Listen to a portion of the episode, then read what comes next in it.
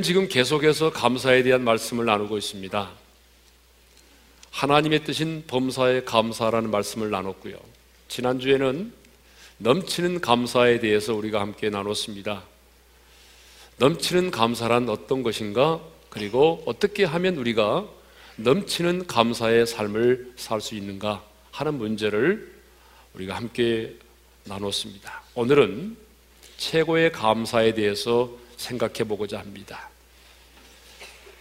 여러분, 모든 감사가 다 아름답고 선하지만 그래도 감사 중에는 여러분, 최고의 감사가 있습니다. 우리가 성공 중에도 최고의 성공이 있고 승리 가운데도 최고의 승리가 있듯이 여러분, 감사해도 최고의 감사가 있는 것입니다. 그렇다면 최고의 감사란 뭘까요?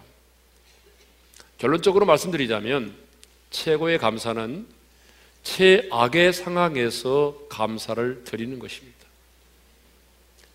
도저히 이해할 수 없는 일이 내 삶 가운데 일어났는데 그럼에도 불구하고 원망하지 아니하고 내가 하나님께 감사하는 것 이것이 바로 최고의 감사인 줄로 믿습니다. 자, 성경을 보게 되면 최악의 상황에서 최고의 감사를 드린 사람들이 많이 나오죠. 그러니까 사도 바울도 감옥이라고 하는 최악의 상황에서 하나님께 최고의 감사를 드렸습니다. 다니엘도 사자굴 속에 던짐을 받아야 되는 그런 최악의 상황 속에서도 감사를 드렸어요. 감사의 기도를 드렸죠. 우리가 잘 아는 하박국 선지자는 정말 감사할 게 아무것도 없는 절망적인 상황 속에서도 구원의 하나님을 인해서 기뻐하며 감사했습니다. 하박국 3장 17절 18절을 읽겠습니다. 다 같이요. 비록 무화과 나무가 무성하지 못하며 포도나무에 열매가 없으며 감람나무에 소출이 없으며 밭에 먹을 것이 없으며 우리의 양이 없으며 예양간에 소가 없을지라도 나는 여호와로 말미암아 즐거워하며 나의 구원의 하나님으로 말미암아 기뻐하리로다. 아멘. 자, 오늘 우리가 생각해 보고자 하는 이 욥이라고 하는 사람도 최악의 상황에서 최고의 감사를 드린 사람입니다. 그래서 오늘 우리는 욥에 대해서 생각해 보겠는데요. 자, 그러면 욥은 어떤 사람입니까? 1장 1절을 보게 되면 욥은 온전하고 정직하여 하나님을 경외하며 악에서 떠난 자라고 기록되어 있습니다. 1장 3절을 보게 되면 굉장히 부자였습니다. 양이 7천 마리, 낙타가 3천 마리, 소가 500결이, 암나기가 500마리나 되는 정말 그 시대의 굉장한 부자였습니다. 그리고 아들 일곱, 딸 셋이라고 하는 10명의 자녀를 두고 있었습니다. 10명의 그러니까 자녀가 중요한 게 아니라 그가 그 10명의 자녀들을 키우면서 정말 하나님을 경외하는 자로 그리고 자녀들의 경건에 대하여 지극히 관심을 가지고 자녀들을 키웠다는 것입니다. 여러분 욥기 1장 5절에 보게 되면 나와 있는데요. 한번 다 같이 읽겠습니다. 시작. 아침에 일어나서 그들의 명수대로 번제를 드렸으니 이는 욥이 말하기를 혹시 내 아들들이 죄를 범하여 마음으로 하나님을 욕되게 하였을까 함이라 자, 자녀들이요, 생일 잔치가 딱 끝나면 혹시 자녀들이 마음으로라도 하나님 앞에 범죄하지 않았을까 하여서 다음날 아침이면 일찍이 일어나서 자녀들의 명수대로 번제를 드렸다는 것입니다. 여러분, 이런 아버지를 본 적 있습니까? 여러분, 이렇게 자녀들로 하여금 하나님은 경외하고 경건한 삶을 살아갈 수 있도록 이런 영적인 아버지를 본 적이 있냐 그 말이에요. 내 자녀가 잘 되기를 바라고 출세하고 성공하기를 바라는 부모는 많아도요. 내 자녀의 영적 경건에 관해서 이토록 관심을 가진 부모는 많지 않습니다. 근데 욥이 그런 사람이었습니다. 그래서 하나님은 사탄 앞에서 욥을 이렇게 자랑을 하죠. 욥기 1장 8절입니다. 다 같이 읽겠습니다. 그와 같이 온전하고 정직하여 하나님을 경외하며 악에서 떠난 자는 세상에 없느니라. 하나님이 사탄 앞에서 욥을 칭찬합니다. 자랑합니다. 이와 같은 사람이 없대요. 예? 자, 이렇게 순전하고 정직하고 하나님을 경외하고 자녀들의 경건을 위해서 관심을 갖고 하나님이 이렇게 사탄 앞에서 칭찬할 정도로 온전하고 정직한 하나님의 사람인데 이런 하나님의 사람에게 어느 날 예기치 않는 불행이 닥쳐왔습니다. 한꺼번에 네 가지 불행이 다가왔습니다. 첫 번째 불행이 뭐냐면 하루아침에 모든 재산과 종을 잃어버렸다는 것이죠. 자, 여러분, 욥기 1장 14절 15절을 읽겠습니다. 다 같이요. 사한이 욥에게 와서 이르되 소는 밭을 갈고 나귀는 그 곁에서 풀을 먹는데 스바 사람이 갑자기 이르러 그것들을 빼앗고 칼로 종도를 죽였나이다. 나만 홀로 피하였으므로 주인께 아래로 왔나이다. 스바 사람이 갑자기 나타나서 칼로 소와 나귀를 빼앗고 종두를 죽였다는 것입니다. 근데 거기서 끝나지 않습니다. 16절을 읽겠습니다. 다 같이요. 그가 아직 말하는 동안에 또 한 사람이 와서 아래되 하나님의 불이 하늘에서 떨어져서 양과 종들을 살라버렸나이다. 나만 홀로 피하였으므로 주인께 아래로 왔나이다. 그 말이 채 끝나기도 전에 종이 와서 보고를 하는데 하늘로부터 불이 임해서 7천 마리나 되는 양들과 양을 치는 종들을 다 태워 죽였다는 것입니다. 또 그 말이 채 끝나기도 전에 17절에 이런 보고가 들어옵니다. 다 같이 읽습니다. 그가 아직 말하는 동안에 또 한 사람이 와서 아래되 갈대아 사람이 새 무리를 지어 갑자기 낙타에게 달려들어 그것을 빼앗으며 칼로 종을 죽였나이다. 나마를로 피하였으므로 주인께 아래로 왔나이다. 갑자기 갈대아 사람들이 나타나더니 자기의 가장 소중한 재산인 낙타 3천 마리를 빼앗고 종들을 죽였다는 것입니다. 하루아침에 모든 재산을 잃었습니다. 두 번째로 자녀들이 모두 죽임을 당하게 되죠. 18절, 19절을 읽겠습니다. 다 같이요. 그가 아직 말하는 동안에 또 한 사람이 와서 아래되 주인의 자녀들이 그들의 마다들의 집에서 음식을 먹으며 포도주를 마시는데 거친 들에서 큰 바람이 와서 지금 내 모퉁이를 치매 청년들 위에 무너짐으로 그들이 죽었나이다. 나만 홀로 피하였으므로 주인께 아래로 왔나이다 한지라. 정말 더 안타까운 사실은 자녀들이 이렇게 마다들의 집에서 10명의 자녀들이 모여서 음식을 먹고 있는데 태풍이 불어와서 집이 무너짐으로 그 집에 있던 자녀들 모두가 다 죽었다는 것입니다. 모든 재산을 잃어버린 것도 엄청난 충격인데 한 명의 자녀도 아닌 열 명의 자녀 모두가 한꺼번에 다 죽은 것입니다. 여러분 이때의 충격을 아십니까? 근데 거기서 끝나지 않았습니다. 이번에는요 자신의 몸에 피부병이 생겼어요. 자, 욥기 2장 7절과 8절을 읽겠습니다. 다 같이요.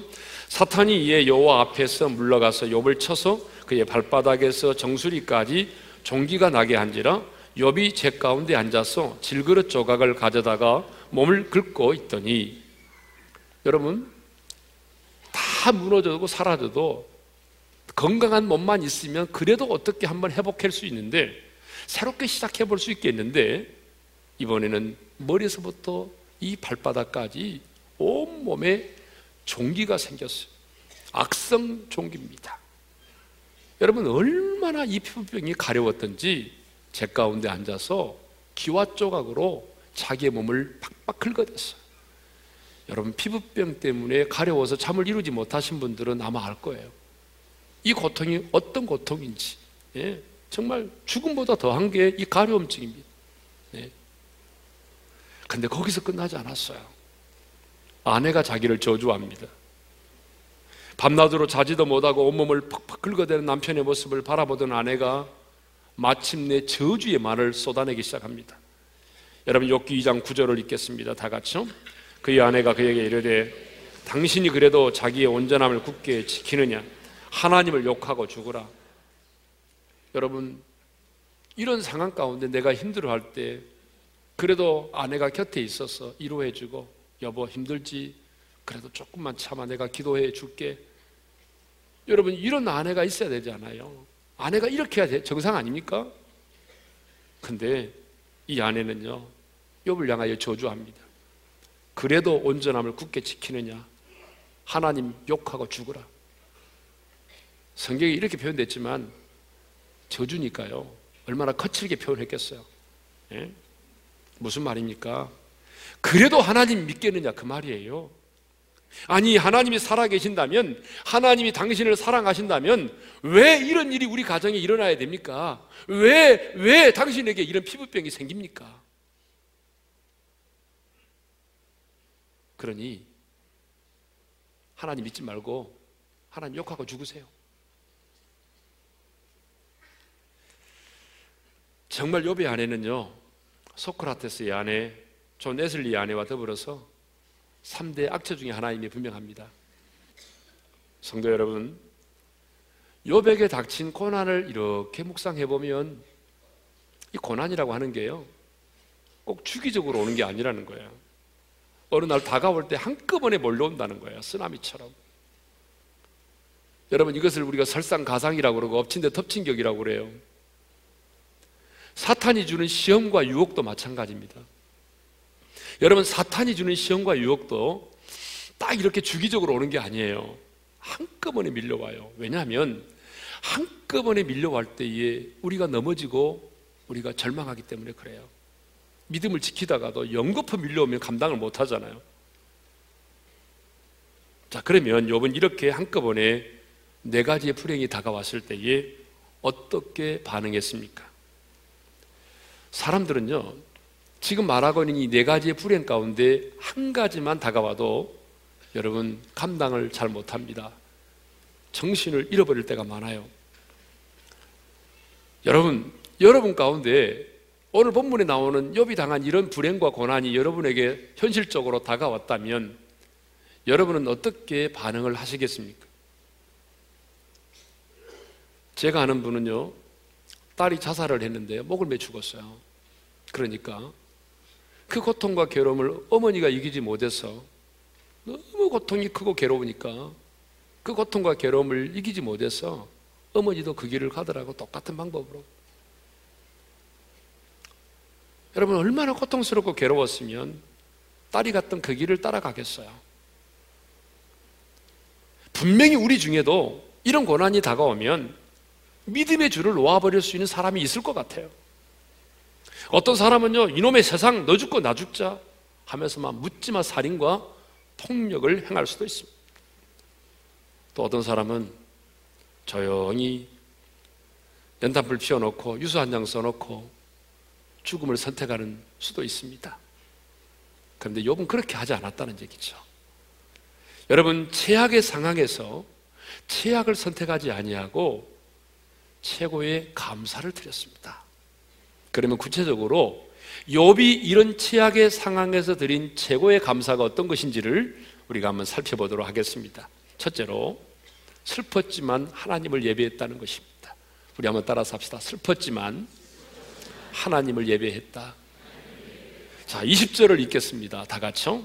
욥이 일어나 겉옷을 찢고 머리털을 밀고 땅에 엎드려 예배하며 여러분 욥이 참담한 이런 불행이 자기에게 다가왔을 때에 가장 먼저 했던 일은 일어나서 자기의 겉옷을 찢고 머리털을 밀었어요. 여러분 겉옷을 찢고 머리털을 밀었다는 것은 그 시대 사람들이 자기의 슬픔과 참담함을 표현할 때 하는 행위입니다. 그러니까 욥도 너무너무 슬펐다는 거예요. 너무너무 자기가 지금 처해 있는 상황이 참담했대요. 여러분 생각해 보세요. 한 명의 자녀도 아닌 열 명의 자녀를 잃고 모든 재산을 잃고 자기가 병들고 아내마저 저주하는 그 상황인데 어찌 참담하지 않겠어요? 어찌 슬프지 않겠냐 그 말이에요. 너무너무 슬펐어요. 여러분 슬픈 일을 당할 때 슬픔을 표현하는 것은 제가 아닙니다. 성경은요, 감정의 표현을 정지하지 않아요.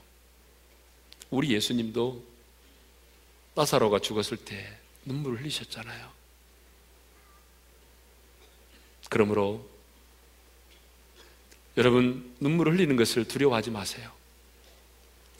슬픈 일이 있으면 그냥 눈물을 흘리십시오. 통곡하고 싶으면 엉엉 울며 통곡하세요. 그것은 하나님께서 우리 인간에게 주신 권리입니다.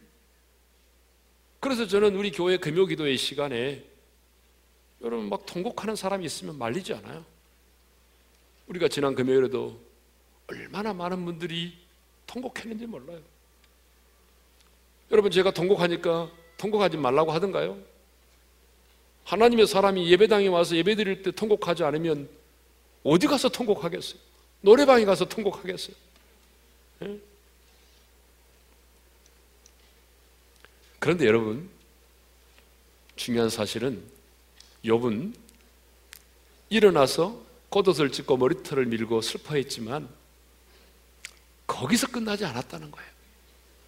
너무 참담하고 슬펐지만 그 다음에 땅에 엎드려 예배했다라고 성경은 기록하고 있어요. 땅에 엎드려 예배했어요. 여러분 슬퍼하는 것으로 끝나는 것이 아니라 여러분 슬퍼했지만 슬픔의 자리에서 예배의 자리로 나아갔다는 사실입니다. 할렐루야. 여러분 이것이 다른 거예요. 예배라고 하는 말이 원래 의미가 뭡니까? 엎드려 경배하다는 말이에요. 예배의 시작은 엎드림으로부터 시작되는 겁니다. 우리가 이렇게 좋은 의자에 앉아서요.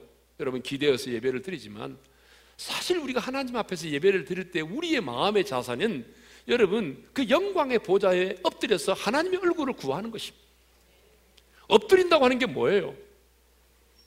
하나님 앞에서 내가 피조물임을 인정하고 점을 주신 하나님을 바라보고 그 영광의 보좌 앞에서 하나님의 영광을 바라본다는 증거죠. 성도 여러분, 인생의 고난이 다가왔을 때에, 인생의 불행이 다가왔을 때에, 여러분, 인생의 밤을 만났을 때에 슬퍼하십시오. 눈물을 흘리세요. 통곡도 하십시오. 그러나 하나님의 사람이라면 우리는 거기서 끝이 나면 안 됩니다. 아무 의미가 없어요. 내가 슬퍼 통곡한다고 그래서 누구도 나를 위로해 주지 않습니다, 사실은. 그러니까 우리가 슬퍼하고 눈물 흘리는 것으로 끝나면 안 됩니다. 우리는 그 슬픔의 자리에서 참담한 자리에서 어떤 자리로 예배의 자리로 나아가야 될 줄로 믿습니다. 슬픔의 자리에서 예배의 자리로 나아가 하나님 앞에 엎드려 그 영광의 주님을 바라보면서 하나님을 예배할 수 있기를 바랍니다. 그러니까 여러분, 우리는 슬픈 일이 다가오면 더욱더 예배의 자리를 사모하고 예배의 자리로 나아가서 하나님을 예배해야 됩니다. 이것이 뭐냐? 최고의 감사입니다. 최고의 감사. 둘째로, 욥은 어떻게 했느냐? 하나님의 주권을 인정하고 하나님을 찬양했습니다. 여러분 21절을 읽겠습니다. 다 같이요. 이르되 내가 모태에서 알몸으로 나왔사온즉 또한 알몸이 그리로 돌아가올지라 주신 이도 여호와시요 거두신 이도 여호와시오니 여호와의 이름이 찬송을 받으실지니다 하고 욥은 인생의 온초적인 진리를 알았던 사람입니다. 여러분 온초적인 진리가 뭡니까? 알몸으로 태어났다 알몸으로 이 땅을 떠난다는 사실입니다. 이걸 한문으로 공수리 공수거라 그러잖아요. 그렇습니다, 여러분. 우리 중에 이 세상에 태어날 때 여러분 손가락에 금반지라도 끼고 태어나신 분이 있으면 한번 손 들어 보세요. 아무도 없어요. 우리는 정말 알몸으로 왔어요. 아무것도 하나 걸치지 않고 여러분 알몸으로 태어났어요. 그렇기 때문에 우리는 이 세상을 떠날 때도 여러분 사실은요 그냥 빈손으로 떠나는 것입니다. 알몸으로 떠나는 것입니다. 욥이 이 사실을 알았어요. 이 원초적인 진리를 알았어. 그렇기 때문에 여러분 모든 것을 잃어버렸지만 억울해하지 않았어요. 집착하지 않았어요. 그 물질에 집착하지 않았어요. 열 명의 자녀 집착하지 않았어요. 하나님 원망하지 않았어요. 도리어 뭐라고 말합니까? 주신 이도 여호와시요 거두시는 이도 여호와시오니 여호와의 이름이 찬송을 받으실지니다. 여러분 하나님의 주권을 인정하면서 찬양했습니다. 여분 하나님의 주권을 인정했습니다. 내 자신의 수고와 노력으로 이 많은 물질을 얻었다고 생각하지 않았습니다. 물론 수고와 노력을 했겠죠. 그렇지만 그것이 하나님이 내게 주신 것이라고 믿었지 내 수고의 대가만이라고 생각하지 않았어요. 자식도 마찬가지입니다. 내 소유라고 생각하지 않았습니다. 하나님이 내게 주신 선물이라고 믿었던 것입니다. 그래서 하나님께서 내게 이런 것들을 주셨는데 주신 이도 하나님이시요 거두시는 이도 여호와시기 때문에 하나님의 이름을 찬양합니다. 이것이 바로 뭐죠? 최고의 감사인 것입니다. 이것을 보면 우리 하나님은 우리 인간이 처한 상황과 환경과는 무관하게 찬양을 받으시기에 합당하신 분이심을 알 수 있습니다. 그래서 욥의 친구 엘리브는 욥기 35장 10절에서 이렇게 말하더라고요. 나를 지신 하나님은 어디 계시냐고 하며 밤에 노래를 주시는 자 한번 따라서 합시다. 밤에 노래를 주시는 자 여러분 이 우주에 낮과 밤이 있듯이 우리 인생에도 여러분 낮과 밤이 있잖아요. 여러분 우리 인생에 낮만 있으면 안 돼요. 밤도 있어야 돼요. 이 우주에 낮만 있다고 생각해 보세요. 끔찍하잖아요. 어떻게 열매를 맺을 수 있어요? 그러니까 이 우주에 낮이 있고 밤이 있듯이 여러분 우리 인생길에도 낮이 있고 밤이 있습니다.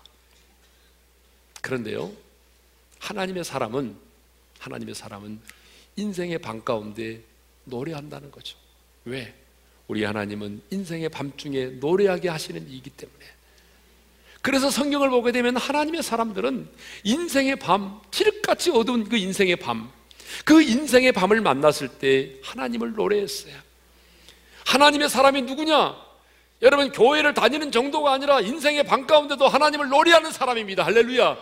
인생의 밤 가운데 노래하게 하시는 우리 하나님. 그 하나님을 만나면 여러분 우리는 인생의 밤 가운데도 하나님을 노래할 수밖에 없어요. 여러분 바울과 신라를 보세요.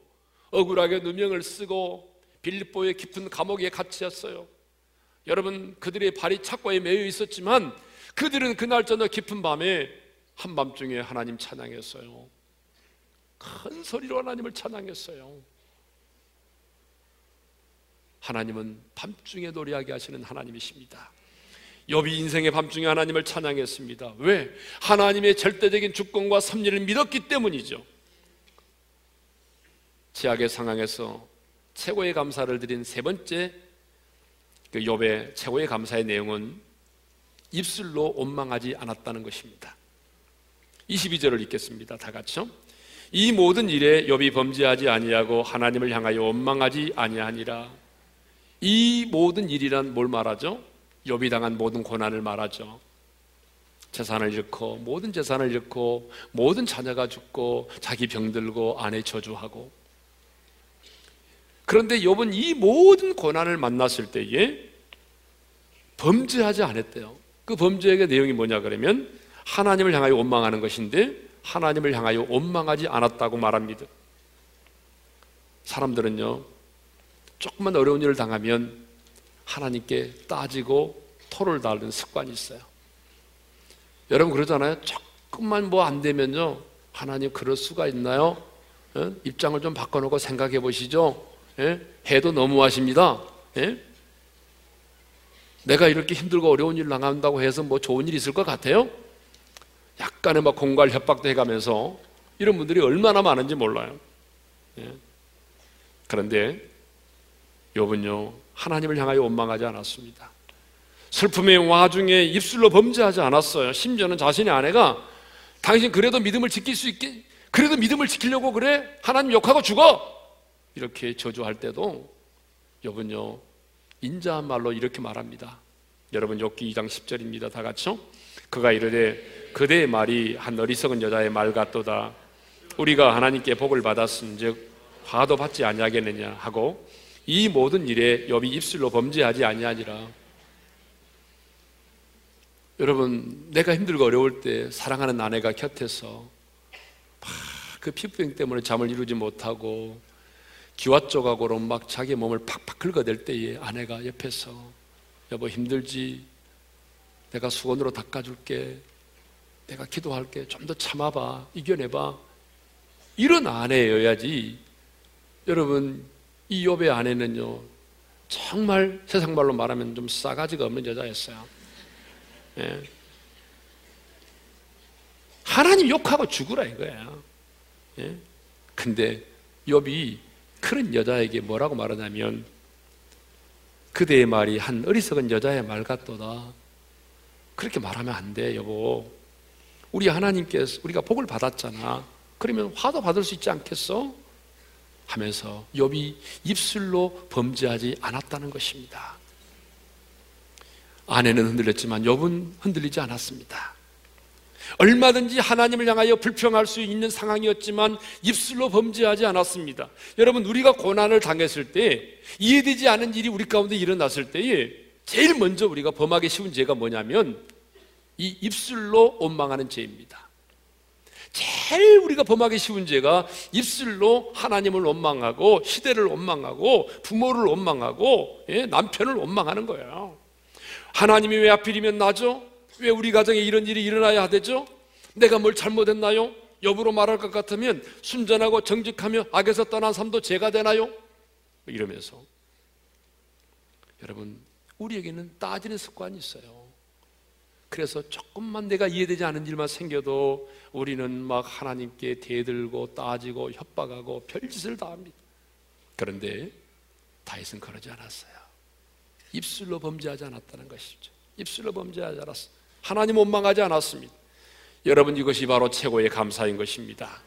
욥이 이렇게 원망하고 불평할 수밖에 없는 상황 속에서도 입술로 범죄치 않았던 이유는 뭘 믿었기 때문이냐면 하나님의 주권과 하나님의 섭리를 믿었기 때문인 것입니다. 그래서 아내가 하나님을 욕하고 죽으라고 말할 때도 욥은 말합니다. 우리가 하나님께 복을 받았은즉 화도 받지 아니하겠느냐라고 대답을 했습니다. 하나님의 주권을 믿고 하나님의 선하신 섭리를 정말 믿는 사람은 입술로 범죄하지 않습니다. 지금 내가 이해되지 않았을 뿐이지 하나님은 선하신 분이고 하나님의 인자와 긍휼은 풍성하시고 그래서 하나님의 그 선하신 섭리와 절대적인 주권을 믿는 사람은 입술로 범죄하지 않습니다. 이렇게 치약의 상황에서 최고의 감사를 드렸더니 하나님께서 욥의 인생 가운데 최고의 복을 주셨습니다. 여러분 욥이 치약의 상황에서 최고의 감사를 드림으로 받은 최고의 복이 뭔지 아십니까? 까닭 없이 하나님을 섬길 수 있겠느냐라고 하는 사탄의 참소를 이겨냈습니다. 이렇게 최악의 상황에서 최고의 감사를 드렸기 때문에 욥은 귀로만 들었던 하나님을 눈으로 볼 수 있게 되었다라고 간증하고 있습니다. 여러분 욥기 42장 5절을 읽겠습니다. 다 같이요. 내가 죽게 대하여 귀로 듣기만 하였사오나 이제는 눈으로 주를 배움나이다. 여러분 이보다 더 큰 축복이 어디 있어요? 이보다 큰 최고의 복이 어디 있어요? 내가 이전에는 귀로만 들었던 하나님을 눈으로 보게 되었다는 것입니다. 이렇게 최악의 상황에서 최고의 감사를 드렸더니 하나님이 욥의 인생 가운데 어떤 축복을 주셨느냐?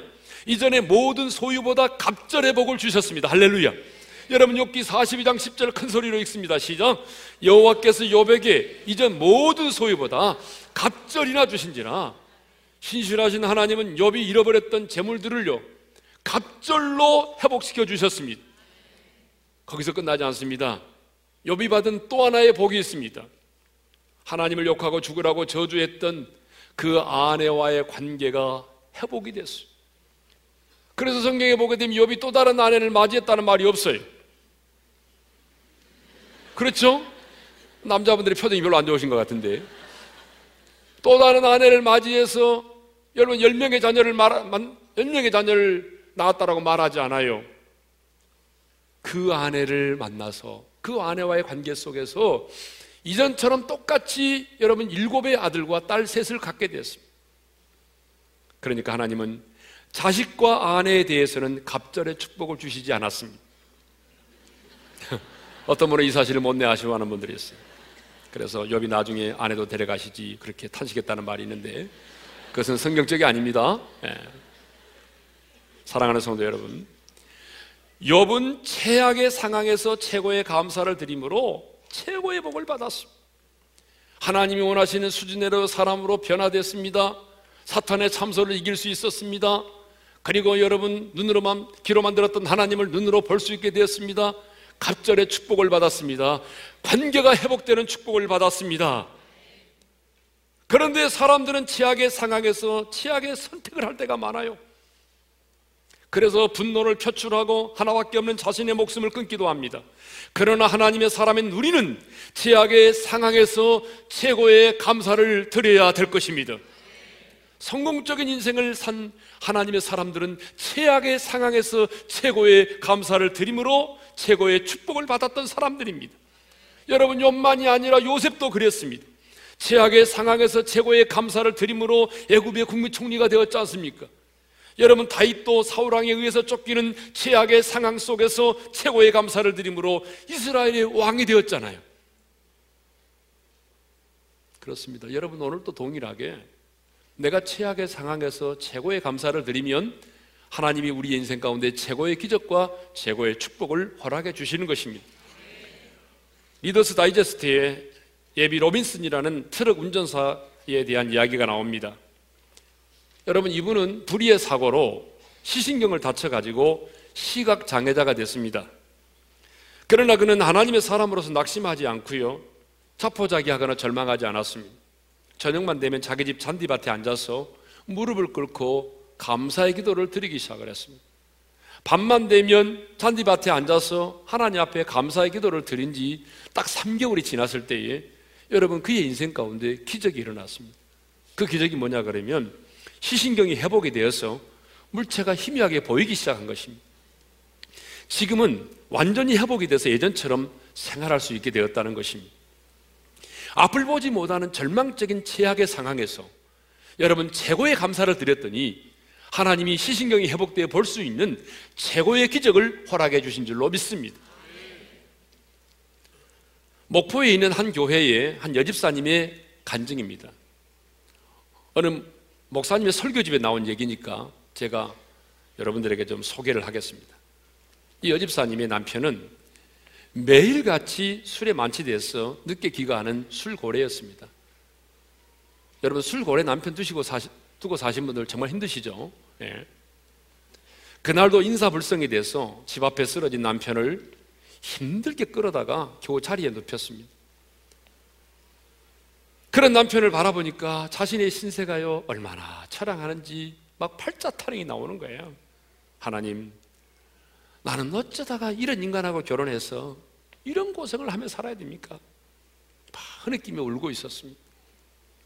그런데 갑자기 감사의 감사의 기도를 해야 기도가 응답되고 감사할 때에 기적이 일어난다는 목사님의 설교가 생각이 나는 거예요.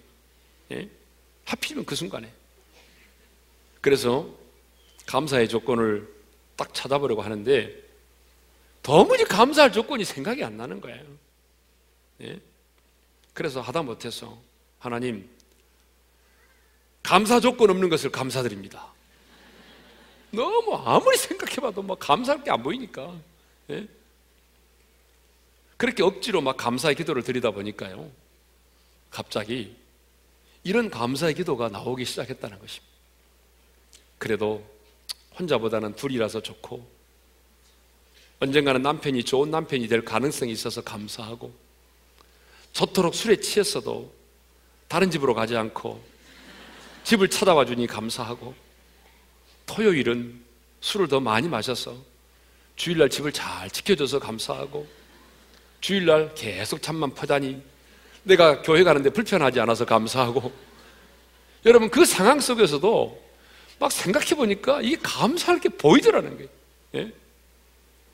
이렇게 하나하나 감사의 제목을 찾아가면서 감사의 기도를 드리고 있는데 자다가 갈증을 느낀 남편이 일어나서 자기 부인이 웃으면서 기도하고 있는 모습을 보았습니다. 이것을 본 남편이 고함을 질렀어요. 한밤중에 잠은 안 자고 미친 사람처럼 뭐 하는 거야? 뭐 때문에 그렇게 싱글싱글 웃는 거야? 그러자 기도하던 집사님이 눈을 뜨고 이렇게 말했다고 합니다. 당신하고 사는 것이 너무 감사해서 그래요. 하면서 자기가 지금까지 기도했던 내용들을 다 이렇게 말해줬다는 것입니다. 그러자 그 말을 듣고 있던 남편이요. 이렇게 말하더래요. 그렇게 힘들었어? 그래. 내가 예수 믿는 게 그렇게 소원이라면 내가 오늘부터 예수 믿어줄게. 여러분, 10년 동안 기도해도 이루어지지 않던 소원인데 단 한 번의 감사 기도로 여러분 이루어진 것입니다. 단 한 번의 감사 기도로 대박이 난 것입니다. 최악의 상황에서 최고의 감사를 드림으로 최고의 기적을 경험했다는 사실입니다. 성도 여러분, 최악의 상황 속에 있는 자가 최고의 감사를 드릴 수 있습니다. 최고의 감사는 아무나 드리는 것이 아닙니다. 최악의 상황을 경험해온 사람만이 드릴 수 있습니다. 오늘 우리 성도들 가운데 아, 지금 내가 처해 있는 이 상황이 내 인생의 최악의 상황이라고 생각되는 분들이 분명히 계실 것입니다. 어떤 분은요, 내가 처해 있는 이 상황이 너무 힘들어서 가족들의 얼굴을 쳐다보기도 힘들고요. 내가 처해 있는 이 상황이 너무 힘들어서 숨지기조차 힘들어하는 그런 분들이 계십니다. 너무 힘들어서 살아갈 용기마저 잃어버리고 좌절과 절망 가운데 신음하고 있는 분들이 있습니다. 그렇다면 여러분이 처해 있는 지금 이 상황은 최악의 상황입니다. 맞습니다. 그렇지만 여러분이 처해 있는 지금의 그 최악의 상황은 최고의 감사를 드릴 수 있는 기회인 것입니다. 이 최악의 상황 속에서 최고의 감사를 주님께 드림으로 하나님께서 여러분을 위해서 예비해 두신 상상할 수 없는 최고의 기적, 상상할 수 없는 최고의 복이 여러분들 가운데 임할 줄로 분명히 믿습니다. 우리 그런 의미에서 저 우리 한번 일어나서 우리 한번 찬양합시다. 오랜만에 한번 일어나서 힘들고 지쳐 낭망하고 넘어져 찬양하십시다. 힘들고 지쳐 낭 망하고 넘어져. 일어날 힘 전혀 없을 때에 조용히 다가와 손 잡아 주시며 나에게 말씀하시네. 나에게 연약해 고통 속에 눈물 흘릴 때에 자국 난 그 손이 눈물 닦아주시며 나에게 말씀하시네 우리 가슴에 손을 얹고 찬양합시다.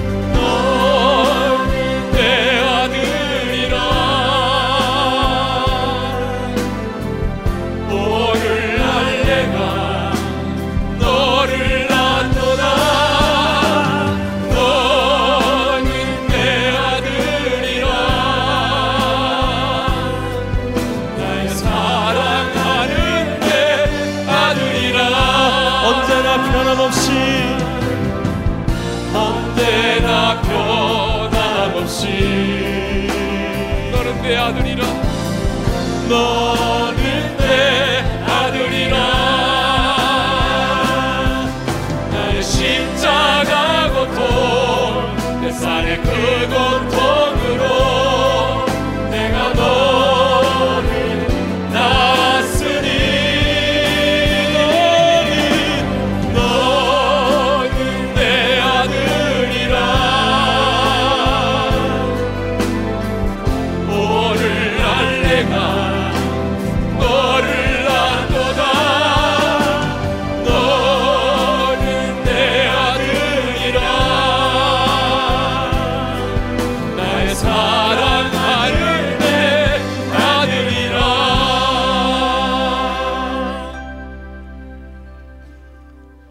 한번 눈을 감고 주신 말씀 마음에 새깁시다. 여러분 인생을 살다 보게 되면 어느 한순간 내게 예기치 않은 불행이 다가와요. 이해할 수 없는 고난이 닥쳐와요. 한꺼번에 그것도. 욥은 이런 인생의 고난이 다가왔을 때에 슬펐어요. 참담했어요. 그래서 자기의 겉옷을 찢고 머리털을 밀었어요. 근데 놀라운 사실은 거기서 끝나지 않았다는 거예요. 슬펐지만 참담했지만 예배 자리로 나아갔어요. 엎드려 예배했어요. 모든 것 잃어버렸지만 주신 자도 하나님이시고 거두시는 이도 여호와심을 믿었기에 하나님의 주권을 찬양했어. 너무너무 힘들었지만 아내마저도 저주했지만 입술로 범죄하지 않았어요. 이렇게 최악의 상황에서 최고의 감사를 드렸더니 하나님이 요백에 최고의 기적과 복을 주셨어요. 사탄의 참소를 이길 수 있게 해 주셨어요. 그것만이 아니에요. 귀로 만 들었던 하나님을 눈으로 볼 수 있는 은혜를 주셨어요. 잃어버렸던 그 소유를 갑절로 하나님이 채워주셨어요. 아내와의 관계도 회복시켜 주셨어요. 여러분, 여러분이 처해 있는 상황이 힘드시죠? 어쩌면 지금의 상황이 여러분의 인생의 최악의 상황일 수도 있어요. 그렇지만 지금의 이 상황은 여러분이 최고의 감사를 드릴 수 있는 절호의 기회임을 알고 하나님의 절대적인 주권을 믿고 최고의 감사를 드려보세요. 신실하신 하나님, 그 신실하신 하나님이 여러분의 인생 가운데 상상할 수 없는 최고의 기적을 허락해 주실 것입니다. 슬프면 우시고 통곡하고 싶으면 통곡해도 괜찮아요. 오늘 이 시간 우리 주여 한번 외치면서 주님 내게도 요백해 주셨던 이 믿음을 주시고 최악의 상황에서 최고의 감사를 드림으로 최고의 기적을 경험하는 자로 살아가게 해달라고 우리 주여 한번 외치고 함께 기도하며 나가십시다. 주여! 아버지 오늘 우리의 성도들 가운데 이것과 같은 그런 고난과 불행 가운데 있는 성도가 있습니까? 내가 저희는 이 상황이 최악의 상황입니다 하나님 요백해 주셨던 믿음을 저희들에게 주십시오. 내가 저희는 상황에 성실 쓰고 있는 상황일지라도 가족들 얼굴을 쳐다보기도 힘든 상황일지라도 하나님 하나님의 신실하심을 내가 믿습니다. 내가 슬프지만 슬픔의 자리로 끝나지 말게 도와주시고 예배의 자리로 나가게 하시고 엎드려 하나님의 얼굴을 구하게 도와주십시오. 주신 이도 여호와시여 거두시는 이도 여호와시며 여호와의 이름이 찬양을 받으시옵소서. 하나님의 주권을 찬양합니다. 하나님이 아무리 인생이 힘들고 어려워도 우리의 입술로 하나님을 범죄하지 않게 하소. 입술로 하나님을 원망하지 않게 도와주시기를 원합니다. 그래서 하나님 우리 올인의 모든 성도들이 이 제약의 상황에서 최고의 감사를 드리도록 최고의 기적을 경험하며 살아갈 수 있도록 은혜를 베풀어 주시기를 원합니다. 은혜의 은혜를 베풀어 주십시오.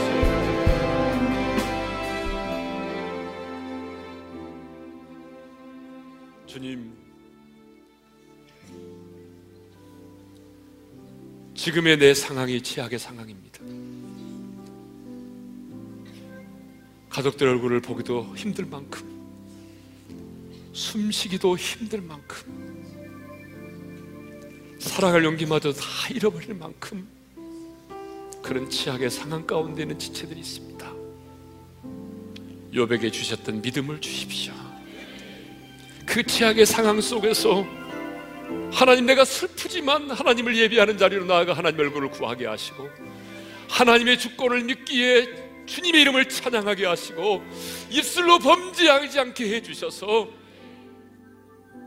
하나님이 나를 예비해 놓으신 최고의 기적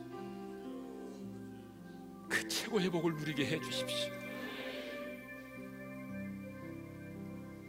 이제는 우리 주 예수 그리스도의 은혜와 하나님 아버지 영원한 그 사랑하심과 성령님의 감동하심과 교통하심과 축복하심 최악의 상황에서 최고의 감사를 드림으로 최고의 기적, 최고의 복을 누리며 살기를 원하는 모든 지체들 위해 이제로부터 영원토록 함께 하시기를 축원하옵나이다. 아멘.